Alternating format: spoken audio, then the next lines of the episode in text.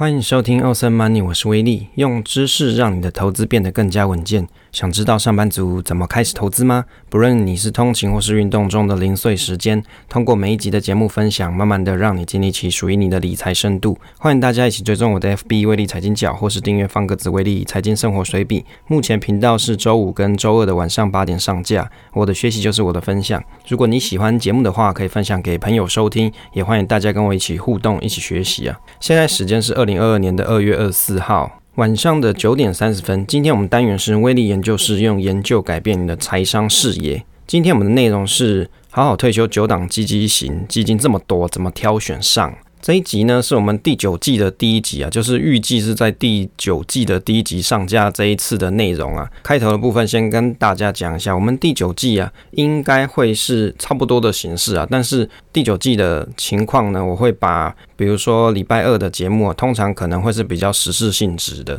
或者是比较休闲类型一点的，或是 Q&A 社群互动。礼拜五的节目通常会比较偏向啊，跟时事也许没有那么相关，但是就是偏研究类型的。那或是读书心得这样，那大概预计的安排是这样，但是有时候可能礼拜二的节目希望是都可以录得上了，如果有时候没有，可能就会是以礼拜五的节目为主，那就是。预期一季的节目大概就是二十四集左右。那如果说礼拜二节目没录的话，那可能就会有一些，就是会一些更动。那因为时间上每个礼拜可以录制时间时间其实不并不是很多啊，因为小朋友他可能会有各种就是情况要处理，所以就是尽量可以希望可以达到这个目标，就是第九季的目标。那第九季的部分呢，原则上先前我们有一些内容都还没做完啊，比如说读书心得啊，这个致富心态。这一本书也还没做完，那或者是像 ETF 小白猫这个系列啊，目前规划是到二十集啊，所以我们之前做了十集，后面还有很多的集数还没有跟大家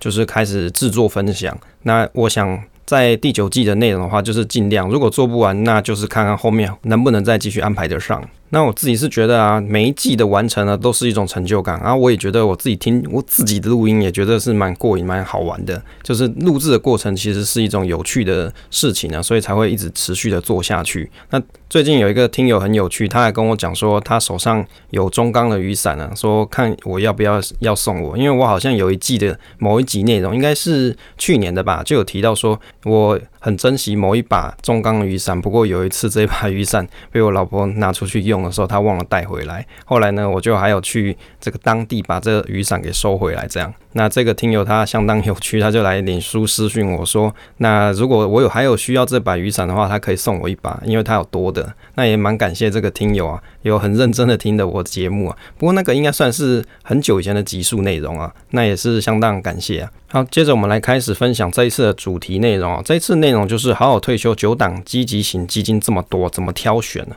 那为什么这个好好退休系列还有继续把它做完哦？因为其实严格说起来，好好退休系列我本来的目标就是希望可以去看一下它的基金内容。毕竟我比较常买的是个股的股票或是 ETF 的股这种股票标的啊，所以。关于这种基金类型的东西，其实我是没有涉猎这么多，但是我觉得好好退休里面的这些成分内容啊，值得去一看呐、看一看到底现在政府所推的这些东西，诶，也许未来有一天它就变成我们大家这种自选退休平台里面的内容之一哦。所以呢，不如趁这一次的机会啊，好好来看一下政府都帮我们选了些什么哦。因为严格说起来，你如果以后有这种退休平台的话，你也是到那上面去选嘛。那上面有的内容就是你政府帮你排好好的这些退休的组合嘛，那你就可以去选你希望投入哪一档作为你的退休标的啊。那这一个好好退休基金的系列啊，我们之前在前面的集数应该有跟大家分享过。不过我想，因为时间有点久了，我就再把这个内容再阐述一下。那其中呢，在先前的集数里面有讲过保德信金平衡基金。那但是因为这个时间也很久了，就干脆在这一次的节目内容再把这个东西呢再跟大家复习一下。如果你以前有已经有听过了，没关系啊。那这一次可以再听一次啊。那这一次我们好好退休九档积极型基金。这么多怎么挑选的这个内容，大概会分几次的集数跟大家分享，因为我也不晓得后面可以录到几集。那因为一次的时间大概就是二十分钟左右，那就是尽量跟大家分享。那这一次的节目的文稿的部分，因为整理的细节还蛮多的，我相信你在台湾呢、你去 Google 搜寻，你应该找不到这么仔细的整理了。那以及还有即时，就是你可以一个云端的观察表，可以去看一下这些的基金内容。那甚至上面还会有一些，比如说累积的绩效这些状况可以去查。那会放在我们三月的付费订阅文章里面。那就因为三月的文稿大概。我就会预计放这这一次的节目内容，但是呢，在 Podcast 内容没办法跟大家带很详细的数据，那个用念的估计你也是听到睡着了。所以，如果你真的有兴趣的朋友，你到时候可以去看一下文稿。不过呢，在 Podcast 节目内容，我大概会把这些标的的主要的精神跟设计目的啊，跟大家分享一下，以及我的心得。那我相信听完还是蛮有收获的。如果你对好好退休基金，你是很有兴趣的，那我的建议是说，因为它里面有积极型嘛、保守型、稳健型。那如果你真的是非常，就是你希望你的资金的波动度不要太大，你再去考虑后面两者。但是呢，就先前跟大家的基数分享，在好好退休基金里面的积极型啊，事实上就已经算是很稳健了。如果你把零零五零当做你的投资选择之一，那零零五零的风险等级是 R 五，但是在好好退休基金里面的积极型，事实上他们的风险等级是 R 四，所以你用这样子的比较，你就可以大概心里有一种波动性的感受，就是你可以感受一下这。这些标的的风险程度是到哪里？好，这个好好退休基金怎么看哦？因为这个每档设计的目的啊，其实就是作为一种投资研究啊，我们应该要先去了解一下每档基金它的设计目的以及投资的地区，这样你才可以去了解哪个是适合你的投资。当然，因为这些内容很繁琐啦，主要是针对你是对好好退休基金退休有兴趣的朋友，你可能才会觉得这个内容有帮助。反正呢，我的节目就是录制好，那你如果说有兴趣的朋友，你就仔细的收听了。当然，如果你没有研究过的朋友，听一下也无妨，也许也会有一些收获。那我也做了一系列的云端工具啊，可以去每日更新号退休基金的资料。那目前有做了积极型跟稳健型的，那保守型的这个就略过，就没有再做了。那也花了蛮多的时间做，但是对于去快速比较这些基金的优缺点，应该是很有帮助。那威利以为投资基金啊，跟 ETF 或是股票，在辨认价值的本质上，其实没有太大的差异，只是啊，基金没有像个股有各种的获利财报或是基本面，也不如像大盘的 ETF 有单纯的某个特定的市场总经理可以参考。因为通常往往它都是像是全球类型的嘛，那也就是全球类型的这种。基金它底下有很多的子基金，或是很多的这种子 ETF，好，那你就是只能从这些基金的类型啊，它的成分的类型去判断操盘团队的方式。那更细节，你还可以去比较过去的历史绩效，例如说是基金的标准差、夏普值啊、贝塔值以及成本费用等。不过，跟买 ETF 做被动化指数投资这种不太一样的地方在于，如果基金的投资绩效很好，那波动比起对比的指数或是 ETF 来的差异不大，代表说啊，你即使多付出一点成本内扣费用，也并不是一个很大的问题啊。这个意思就是指说，如果这一档标的可以给你带来一个蛮不错的报酬，或是一蛮不错的投资体验，那你所付出的成本内扣费用当然就不是重点。大家会很在意内扣费用，主要还是在于说累积的绩效。太差了，就是报酬率太低。那但是呢，它的费用率又高，这个才是关键的核心问题啊。如果两档标的啊，它的报酬率是相同的，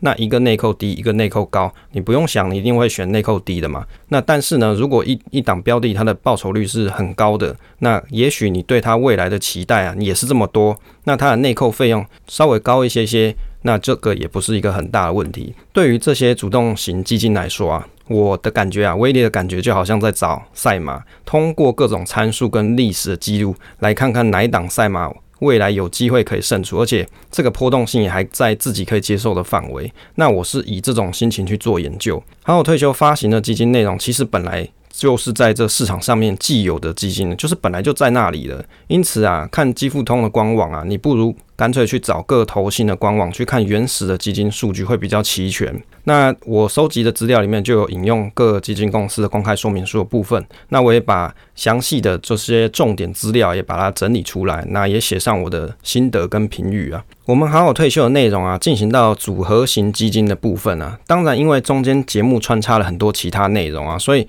到这边的速度会比较慢一点。那就趁最近又整理了一下，大概是在二月的时候，我又再整理了一下这些内容。先前有讲过国泰全球积极组合型基金，那我也把其他的积极型的这种组合基金也研究一下。当然呢，因为这个内容很多嘛。而且研究所跨越的时间也已经比较长，就是从去年可能这个活动开始的时候，大概也许是九月、十月吧，这个时间到现在也已经比较长一点，比较久了一点了。所以我大概会说一下每一个标的，我大概是在以什么时间做观察点，这样子大家去吸收的时候会比较客观一些。像 R 类型的基金呢，基本上它就是全民退休自主投资实验专案的积极型产品，那它就会有一些。投资限制哦，有哪几个投资限制哦？第一个是股票型的子基金配置上限不高于八十 percent，下限不低于三十 percent。第二个就是台湾股票基金投资的比率不低于八 percent，就是每季的平均。第三个是不能投资杠杆型或是反向型的 ETF，这个是 R 类型的基金它所遵循的一个标准啊。云端观察表的下载处啊，会放在到时候文稿里面，那你可以去点连接去下载去使用。那它的资料是每日会去更新的。积极型、稳健型是我目前有做的工具，就是云端工具啊。因为威力觉得积极型的内容是 R 四嘛，那对威力来说已经是相当稳健了。因此，好好退休的稳健型的内容也很多，就不再去额外的研究。就是我们的文稿制作、节目内容，稳健型的内容就不太去制作了，那也不特别去研究。但是云端观察表是有做的，大家还是可以点进去看一下。九档好好退休。基金的列表有哪九档哦？第一个是国泰全球积极型组合基金，第二个是保德信金平衡，第三个是保德信策略成长 ETF 组合基金。那再来呢是安联全球人口趋势基金，第五个是安联四季成长组合基金。那第六个是富兰克林华美坦博顿全球股票组合基金，第七个是富达基金全球主题机会基金，第八个是联博啊聚焦全球。股票基金，第九个是纽约梅隆环球股票投资基金啊，你有没有听完就快睡着了？但是其中有些关键哦，诶，怎么好像有些是在讲人口趋势啊？诶，怎么有讲的是全球主题啊，或者是聚焦全球股票啊？那这些细节就会在后面的内容跟大家分享。这九档好好退休系列都是不配息的，风险等级都是 R 四的基金，大多是以存在在市面上的基金，只是说它多发行这个版本啊，给基富通的版本。第一个国泰全球积极组合基金呢，在之前的节目内容应该有跟大家分享过，不过就再复习一下，国泰基金其实。国泰投信啊，大家应该是不太陌生啊，因为你的券商搞不好就是国泰证券嘛，那这个就是国泰投信。那国泰这档 ETF，你看名字就知道它是投资全球基金的类型是全球组合型股票。那这档基金是在二零零五年成立，已经有十六年。如果去观察五年跟道琼全球指数相比啊，累计报酬是八十 percent，道琼全球指数是八十二 percent，是算蛮相近的。当然，这个报酬率是以当时我的观察点来看，大概是在二零二一年的十二月的时候。那当然，因为这个东西会随时间改变啊，到时候大家自己再到云端的工具里面去 update 一下这个资讯。第二个投资的策略啊，它是以总体经济跟产业分析做基础，那用主动式管理的方式去调整组合的内容。那它的布局是在全球化的部分，降低单一国家或是产业风险。其实你去观察好好退休，它里面的这种基金类型啊，多半都是这种情况。那它的投资特色呢，是超过七十 percent 以上会去投资在股票型的子基金，以及未来趋势产业啊，作为。它的投资的主要的架构，那会去筛选比较超额报酬高的子基金进来做它的投资标的。那国家的配置的部分有。像是美国啊、全球、台湾、中国、欧洲都有啊，就是看起来算是比较分散一些。八十二 percent 是股票基金，不过有十六 percent 的比例是放在现金跟货币市场里面。从它的前十大持股里面看起来啊，这里面就有安联大坝占了大概会有近十 percent，其他像环球科技以及美国成长股以及安联台湾科技也总共占了二十 percent，还有像是 QQQ 三点六 percent 啊，看起来这档基金的。科技类型的 ETF 的基金比重啊，还算是比较高一些。当然，还是有一些价值型的基金做这个波动的平衡所使用。投资的币别就是台币，也不配息。那资本是持续在里面成长，累计报酬率看起来三年是六十四 percent，一年是十 percent。那前面的部分呢，会跟大家简述一下每档基金类型的内容。那研究的最后啊，威力会做一个心得总评啊，就是针对这每一档基金呢，会去做一下评论，跟我认为在这里面挑选啊，哪一个是比较适合威力，而不是适合你各位了啊，因为我是为了我研究的嘛，只是刚好分享给你们听而已，所以你听完了，你可能也会有自己的心得，去寻找适合你的标的。第二档是保德信金平衡基金哦，这一档基金呢，保德信这个投信公司啊，我是比较陌生一点啊，我有去查一下它官网的简介。保德信投信啊，它是成立在一九九二年，是以扎实的台股研究做奠定它的基础，长期深耕在地市场，就是深耕台湾这一个地区啊。但是它也是具备全球化的视野，去去了解每个地区当地的投资人的特性。那它旗下目前有三十二档境内外基金，可以满足各类投资人的需求。这个基金的投资区域啊，就是以台湾为主，那就是台湾的投资，比如说像是股票啊、债券。这些内容成立的时间是在两千年啊。那已经有二十一年了，就是这一档基金，它的时间已经有二十一年了。对比台股的加权指数啊，过去五年是八十六 percent，台股的加权指数呢是九十七 percent，就是低于台股的加权指数啊。好，那顺顺带一提的就是啊，在我们这一次的研究里面啊，原则上都会先去看基金的原始基金呢，就是它不是有分出给基富通版本跟非基富通版本嘛？原则上会先去看它原始的基金内容，就是不是先去看出给基富通的版本呢、这样子。呢，这个收集的资料啊，才会比较丰富一点啊，比较好比较一些。第二个哦，它的投资策略基本上会是根据市场的波动状况，那也会去调整它的组合内容啊。它以稳健获利为目标，那成长型投资以及价值型投资并重，那用来减少基金过大波动的风险。股票部分的投资策略啊。原则上，它有几个项目啦，就是它会投资比较高获利，或是业绩高成长，或是有转机跟转机投资题材的传统产业，最低部位不会低于十五 percent。第二个就是它投资在电子类股当中，比较有高营运成长动力的这种产业，最高可以到达五十五 percent。第三个是传产类型啊。着重是在价值型的投资，那电子股呢是着重在成长型的投资。它的投资的特色哦，这一档基金的投资特色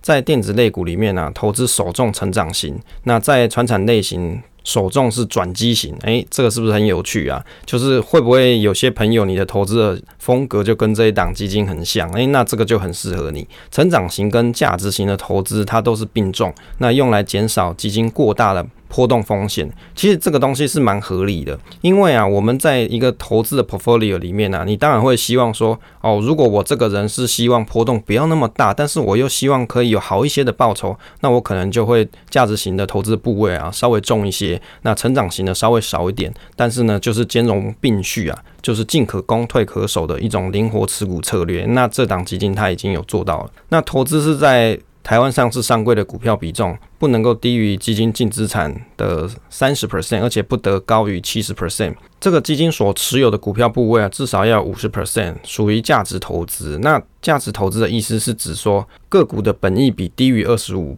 倍，或是本益比在上市柜股票当中是后二分之一者，也就是它的价值投资的筛选标的的方式是以看本益比来做。那通过呢成长型的投资跟价值型投资兼顾的方式去追求相对稳健的报酬率啊。我的心得哦，从这一档基金的策略跟特色来看啊，应该是偏向积极的操作没错，但是有透过稳健的价值股啊做波动的平衡啊，就是平衡它的波动啊。单个个股最高的权重可以压到五十五趴啦，算是很国家区域的配置，就是在台湾啊。前十大持股啊，有像是台积电，还有像央行的一些债，还有台电的一些债。那这些债呢，就是占了差不多二十 percent 左右。再来还有像是联电啊、台硕这些，这档基金呢，目前主要就是买个股跟公司还有政府的债，不是买子基金。这个意思是指说啊，它底下不是去买一些 ETF 啦，它就是买这些个股或是债啦，就是公司的债，所以啊，会比较偏向是一般你投资人你自己去组一一档 ETF 的感觉啊，只是它是以共同型基金的方式来销售给大家，投资的币别是台币。第三个保德信策略成长 ETF 组合基金哦，你如果从这个名称里面呢、啊，你大概就可以了解几件事。第一个是它是策略成长嘛，再来就是 ETF 组合基金，也就是说它的组成呢是用 ETF 来达达到的，就是它 portfolio 里面呢、啊、是以 ETF 来组成的。基富通好好方案的退休卖的是 R 级别，但是基本资产配置内容是一样的。用成立比较久的新台币级别来看，就是保德信它其实有出新台币级别，在它官网上面给大家看，它就是分 R 跟新台币级别。那观察时间点是在二零二二年的二月五号，月报呢是以二零二一年的十二月份来看。这档基金它成立在二零一七年，到现在大概就五年了，是属于全球型基金，风险等级是 R 四。它的投资策略，我有去看了一下它的公开说明书哦，它是借由增持全球股票类型的 ETF 啊，作为它的投资标的，那追求。中长期五年至十年的所有国家世界指数，就是 MSCI ACWI Index 啊，平均年化报酬为目标，也就是它是以 MSCI ACWI 作为它的 benchmark。那基金的经理人啊，跟研究团队通过总经的分析决策来去决定说，哎，它中长期要怎么去做配置，那去决定说要配置在哪些价值比较高的国家跟区域里面。他们有比较专业的投资团队啦去做。评估到底要投资在哪些区域里面？那长期的策略是以五到十年是作为基准的配置，那中期策略是三到十二个月，产业啊还有国家加减码，短期策略是一到三月是区间操作。诶、你会发现说，通过上面这种专业的判断跟三种操作策略啊，经理人他借由中长期的灵活布局各类型的 ETF 的方式，提供你相当长期所有这种国家世界指数，就是 MSCI ACWI Index 的这种年化报酬率啊。我的心得是说。从投资的策略来看呢，目标是希望可以有能达到 MCI、ACWI 的这种绩效嘛。其实你也可以干脆就去买纳斯达克的 ACWI 啦。重点就是在于说，它有多了经理人的团队啊，可以做弹性的操作组合啊。那关于这种 MSCI ACWI 啊，到底有没有 ETF 嘞？有啊，它有，它是 iShare MSCI 全世界 ETF。你可以去查它的交易所代码是叫就叫做 ACWI，就你去 Google 打 iShare 的 ACWI，那你就可以去查到这一档 ETF。成立也已经有十四年，就是从二零零八年开始。那它所投资的区域就是全球。当然啊，它的管理费大概是零点三二，总管理费用是零点三三呢，殖利率也有，它有配息，大概是一趴左右，年化标准差是十二左右。那所以呢，其实你在评估这档基金的时候，你也可以去参考一下它的 benchmark，你干脆去看一下它 benchmark 跟这档基金的绩效的。比较状况，再来决定说你到底是要去买 ETF 好，还是要你要去买这一档基金好。它的投资特色哦，这一档基金的投资特色大概有几个，我整理的内容。第一个呢，它就是希望可以参与全球主要市场，那这个基金会是以 ETF 作为它的主要投资工具，那用来去参加全球的主要市场跟资产的脉动。第二个就是多元的资产去控制投资组合的波动哦，就是他的团队呢有特别去通过控制投资组合的。内容来降低它的这种波动度了。那投资的范围就有涵盖像是股债啊这种 ETF，就是有股票类型的或是有债券类型的 ETF。那它会适时的增持，像是全球类型的 ETF，也会利用正向跟反向 ETF 的特性去因应市场上的变化。第三个是它有提供啊比较低的交易成本以及比较有效率的一种投资表现。那 ETF 呢，除了比较贴近整体的市场，不受个股这种标的的表现影响之外，还可以降低交易跟管理的成本。我心得是说啊。因为有经理人团队啊，可能可以让投资的组合波动比较低一点。参考二零二一年十二月的月报，它里面的投资的区域大概美国股票。大概占了六十二 percent，那欧股是十四 percent，新兴市场是九 percent 左右。所以其实你去看这种配置，就很像这种全球类型的 ETF，它的配置方式。当然了、美国还是在世界上是属于比较有竞争力的区域啊，自然它的比重就会比较高一些。前十大持股里面呢，有哪些内容哦？大概跟大家讲一下。例如像是 iShare 的标普五百，那它占了二十四 percent。再来就是 iShare 的 ACWI 啊，就刚刚有提到，它也占了十点六八 percent。那其他呢，还有像一些科技指数的基金啊，甚至是一些 iShare 核心标普五百，以及像是 Vanguard 的 SP 五百 Value ETF。那大概有这些内容啦。投资的币别是台币。那参考十二月的月报是三年绩效是十六 percent，一年绩效是五点五九 percent。那我觉得这一档基金啊，它蛮有意思，就是它有一个明确的 benchmark，所以你真的要投资的时候啊，你可以好好去比较它跟 benchmark 的差异，或者是波动的。状况，那你这样就可以明确知道，说我到底应该要不要投资这一档，还是我干脆去买那一档 ETF 就好了。由于时间关系啊，这一次跟大家分享这几档基金内容，有国泰的全球积极型组合基金，还有保德信金平衡基金，以及保德信的策略成长 ETF 组合基金，大概有这三个基金内容。做个简单的总结哦，如果你是比较喜欢台股市场的话，那你可以去想这里面哪一个是以台湾市场为主要的投资呢，就是保德信金平衡基金嘛。那如果你是喜欢你的组合类型内容是以全球为主啊，那显然这里面的内容啊。保德信策略成长 ETF 组合基金是比较合适的，因为国泰全球积极组合基金就目前它的组成成分来说啊，安联大坝大概占了就十 percent，接下来才是环球科技以及像是一些美国大型成长股为它主要的投资组合成分呢，所以你从这里面你就可以比较得出来，那因为国泰这一档基金啊。它的基金的方向啊，可能在积极这一块，可能还是以台湾的科技类型为主。当然，未来会不会调整不晓得。就目前的它的组成成分来看，似乎是这样子的一个趋势。所以你比较想要贴近全球类型的话，在目前这三档基金里面啊，是第三个保德信策略成长 ETF 组合基金，可能是比较合适一点。节目结尾的部分哦。请大家可以分享节目给朋友收听，你也可以点选下方威力财经角的支持方式，可以关注威力财经角 FB，感谢大家，谢谢大家收听这一期节目啊，希望对大家有所帮助。你可以订阅支持这个频道与留言分享，总是单纯快乐，期待下次再见。